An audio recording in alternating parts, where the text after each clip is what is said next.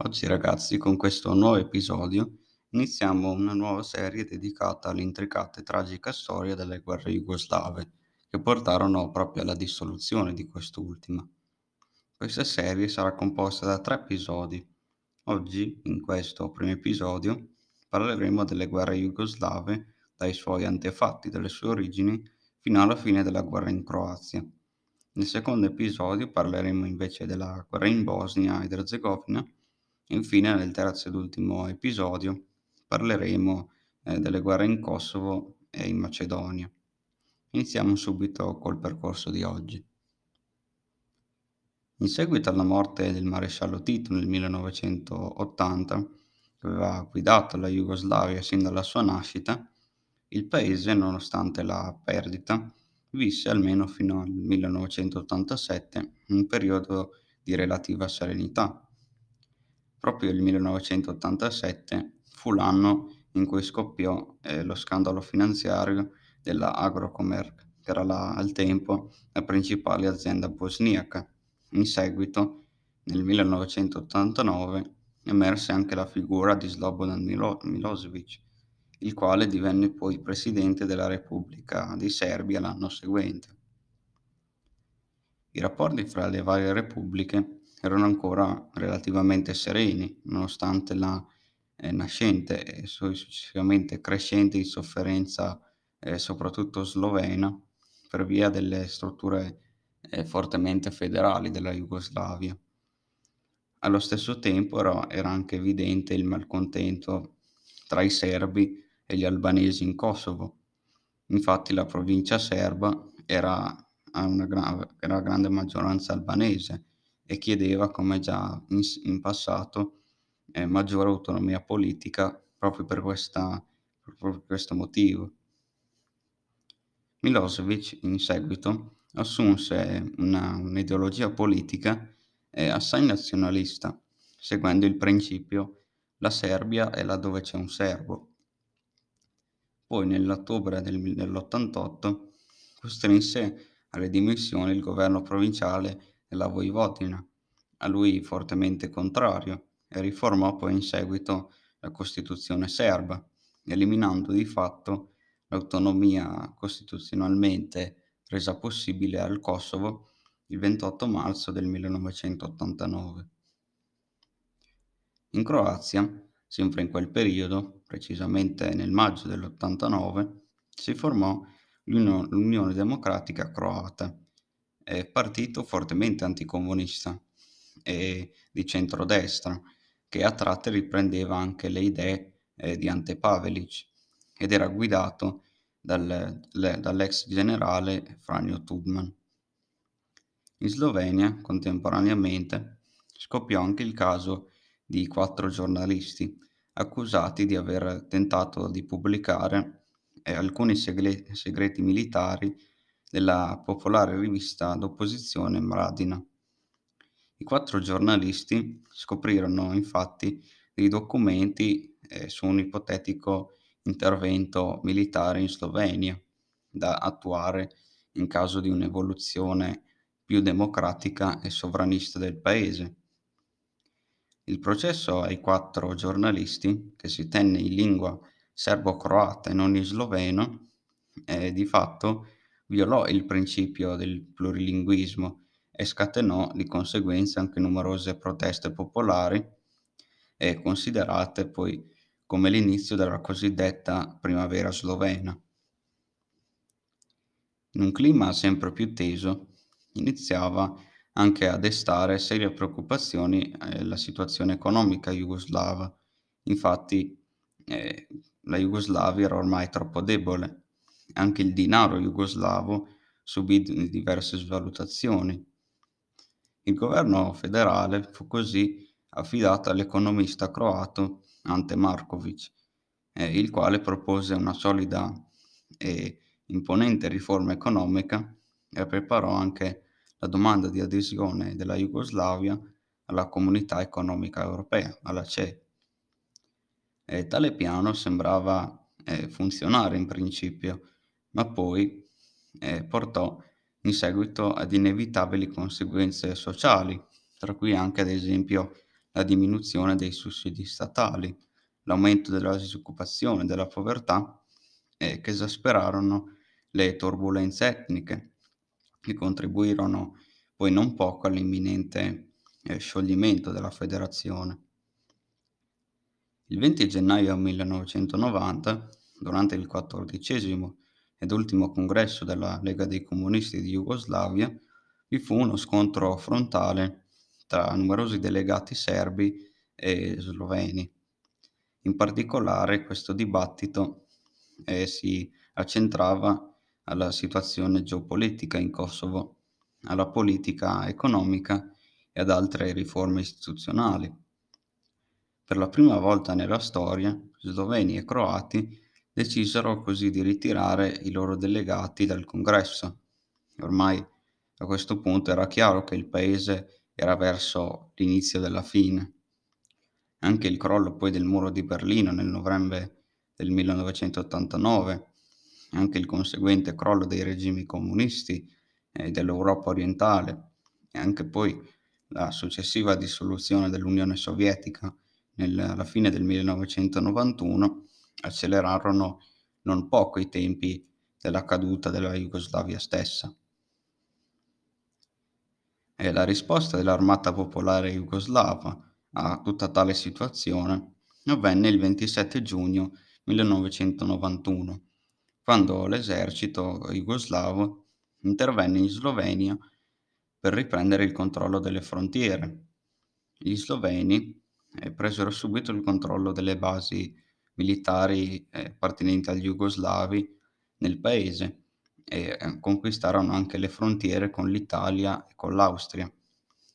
La guerra, chiamata Guerra dei Dieci Giorni, si concluse molto rapidamente, essendo la Slovenia l'unica nazione etnicamente compatta e sostenuta politicamente anche da vari altri paesi, tra cui per esempio il Vaticano, l'Austria e soprattutto la Germania, e la quale soprattutto quest'ultima si impegnò a riconoscere l'indipendenza slovena e spinse affinché eh, l'intera, l'intera comunità economica europea facesse lo stesso. Nel frattempo, il governo federale di Belgrado stava prendendo accordi con lo Stato italiano al fine di, va- di far evacuare le truppe jugoslave da Trieste. Infatti, nella capitale Belgrado si intuì che non esisteva altro modo per far rientrare le truppe in patria. E allora l'allora presidente della Repubblica, Francesco Cossiga, immediatamente si recò a Trieste e dalla prefettura, proprio di Trieste, informò gli abitanti delle intenzioni jugoslave. Così facendo alcuni triestini, ostili a causa dei 40 giorni di occupazione jugoslava nel 1945, si ribellarono, occupando il comune di Trieste. E fu chiesto poi al governo sloveno eh, la motivazione eh, per cui eh, non doveva lasciare andare le truppe jugoslave. La risposta del ministro Jansa fu immediata. Infatti affermò che nessuno di fatto proibiva loro evacuazione da, dalla Slovenia, però imbarcandosi a Capodistria tutti i militari sarebbero dovuti uscire dal paese completamente, completamente disarmati. Così infatti avvenne e la crisi triestina eh, si ricompattò e finì.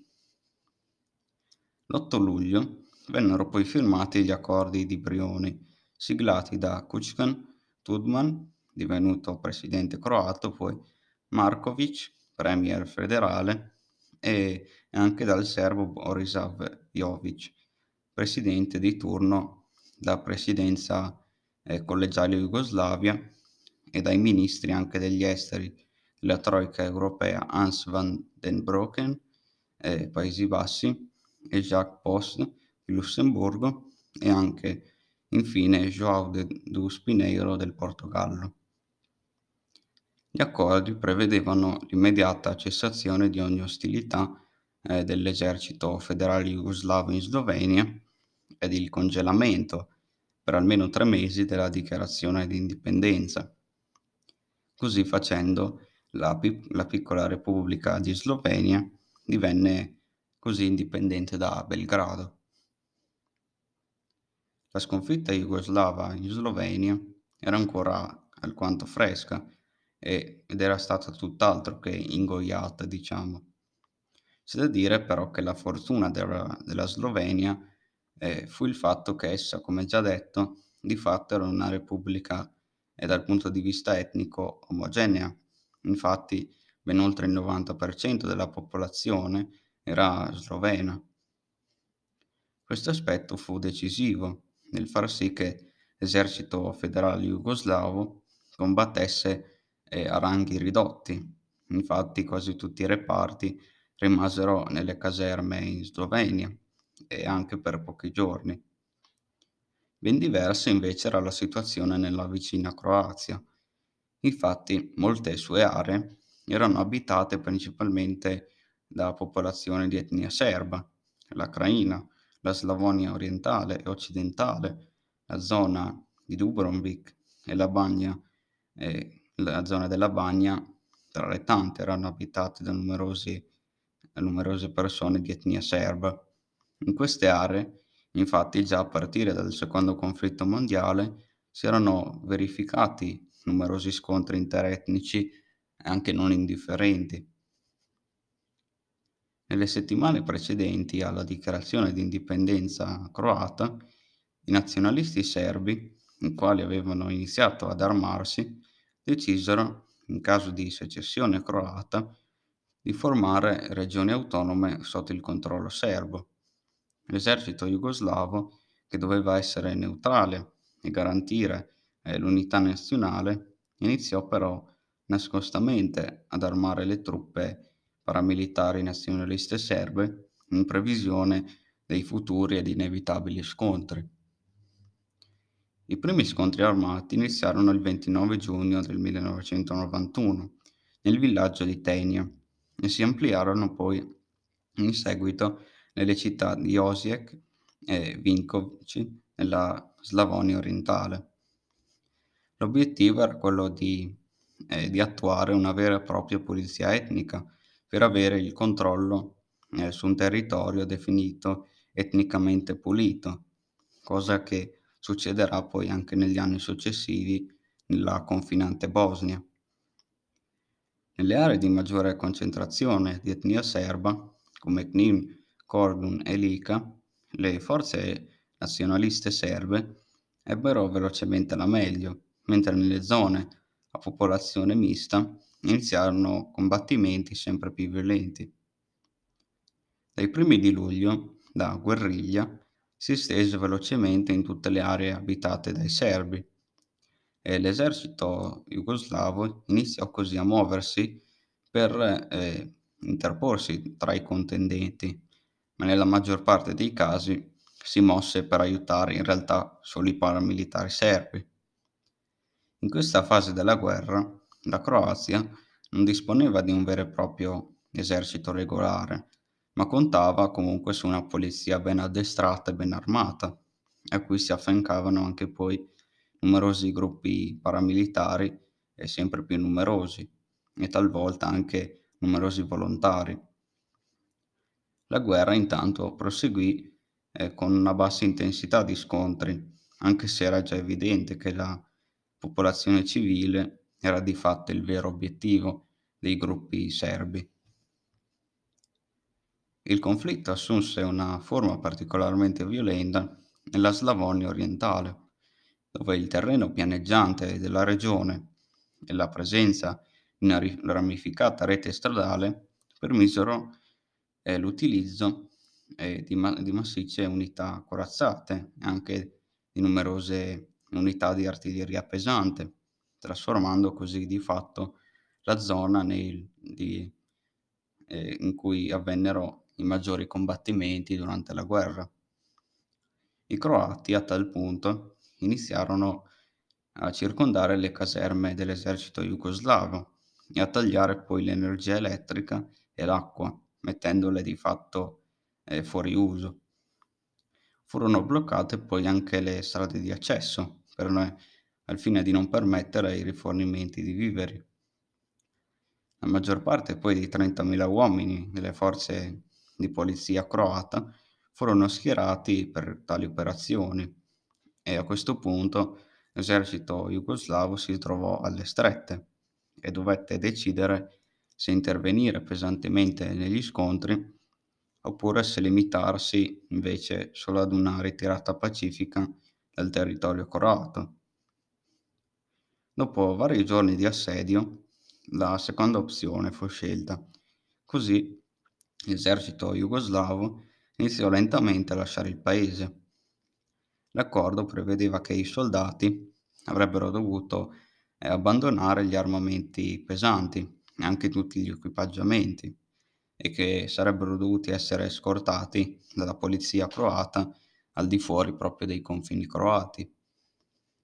In questo modo molte armi pesanti anche numerosi mezzi corazzati dell'esercito jugoslavo caddero in mano ai croati, i quali all'epoca ne avevano un disperato bisogno.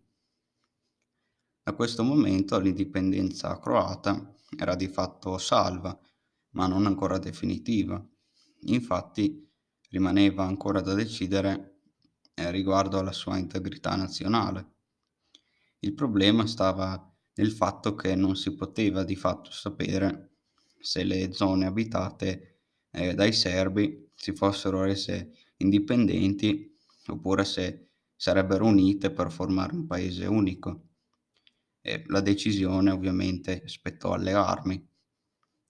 Così gli scontri si intensificarono molto dopo il 20 agosto del 91, in seguito al tentativo di golpe eh, a Mosca eh, da un gruppo di ufficiali dell'esercito ai danni di Gorbaciov. Questo tentativo era stato visto nella capitale Belgrado e anche tra i serbi eh, di Croazia come un possibile aiuto militare, ma soprattutto anche politico, visto che fino a quel momento la dirigenza sovietica non mostrava, non aveva mai mostrato un deciso sostegno per la causa dei serbi. Il 24 agosto successivo si assistette al primo grande attacco con mezzi corazzati e artiglieria pesante sulla città di Vukovar. La città, quasi completamente accerchiata, riuscì però a resistere all'assedio e anche al pesante bombardamento, grazie anche ai molti croati che affluirono in città e dalle zone vicine e che furono anche ben presto seguiti da volontari e anche stranieri. La città resistette in questo modo all'assedio per quasi tre mesi, fino almeno al 18 novembre, quando gli ultimi difensori si arresero alle truppe serbe. Nonostante ciò, l'impiego dei reparti corazzati dell'esercito jugoslavo fu molto criticato e soprattutto dal mondo occidentale. Da questo momento in poi, infatti, eh, per l'opinione pubblica mondiale, c'erano i difensori, i croati, e gli aggressori che erano invece i serbi. E Vukovar divenne così una importante vittoria militare serba, ma allo stesso tempo una pesante sconfitta dal punto di vista diplomatico. Gli europei si decisero poi a riconoscere definitivamente le frontiere dell'ex Repubblica eh, croata di Jugoslavia, eh, come i confini internazionali ancora tutt'oggi riconosciuti. Dopo la battaglia di Vukovar, la questione riguardo il destino dei serbi eh, presenti sul territorio croato non era comunque stata risolta. I croati, dal canto loro, infatti, continuavano ad assicurare la piena autonomia ai serbi e che i loro diritti non sarebbero stati violati. I serbi invece, eh, ricordandosi quello che era accaduto durante la dittatura di Ante Pavelic, non si fidarono ed erano decisi a difendere così a tutti i costi le loro aree. Dall'autunno 1991 la guerra era prevalentemente portata avanti da truppe irregolari, come ad esempio vere e proprie bande armate e cecchini. Entrambe le parti in questo periodo eh, si macchiarono di numerose atrocità e crimini contro la popolazione civile, mentre la diplomazia internazionale iniziava, ehm, a a muoversi con maggiore impegno al fine di raggiungere un cessate il fuoco. Cosa che era non semplice, visto che i contendenti non vollero in nessun modo, ehm, lasciare cadere le armi e cedere le loro richieste. La guerra crebbe poi molta di intensità nei mesi di ottobre e di novembre, con numerosi attacchi aerei condotti dai velivoli federali e pesanti bombardamenti come quello che colpì, ad esempio, la città storica di Du di Dubrovnik tra le tante. Entrambe le parti volevano di fatto conquistare quanto più terreno possibile, ehm, per per poi avere più carte da giocare in tem in campo diplomatico. Ormai però era chiaro che la Jugoslavia federale non esisteva più ed era solo questione di tempo prima che si dis ehm, che si si sciogliesse. I serbi all'inizio del dell'inverno 91 cercarono di, ehm, rifare, di ripetere la tattica che aveva permesso, ehm, qualche mese prima la presa di Vukovar, ehm, insieme ad altre con altre città della Slavonia, tra cui Osijek e Vinkovci. Ma il protrarsi della guerra stava indebolendo enormemente la già la fragile economia serba. L'inflazione infatti era ormai fuori controllo e le spese militari stavano diventando troppo alte. Anche l'obbligo della leva militare stava diventando un serio problema sociale. Così fu accettata a quel punto da entrambe le parti la presenza dei caschi blu del dell'ONU per ehm, al fine di dividere i contendenti. Solo faticosamente si era però arrivati ad un cessate il fuoco, che però nella maggior parte dei casi non reggeva. A quel punto però c'è da dire che la Croazia era uno stato riconosciuto internazionalmente e i combattimenti continuarono finché, ehm, tutto il territorio che rimase in mano ai serbi fu riconquistato, ehm, tutto nella sua interezza nel 1995 con la cosiddetta operazione Tempesta, che nel giro di pochi giorni, in agosto del 95 appunto, permise all'esercito croato di riprendere il controllo completo della Craina e di tutte le altre zone. La Croazia era a quel punto completamente sotto il controllo dei croati, appunto. Per oggi è tutto ragazzi, vi ringrazio per avermi ascoltato fino a questo punto. Noi ci vediamo nel prossimo episodio che sarà invece dedicato alla guerra in Bosnia. Noi ci vediamo alla prossima, ciao.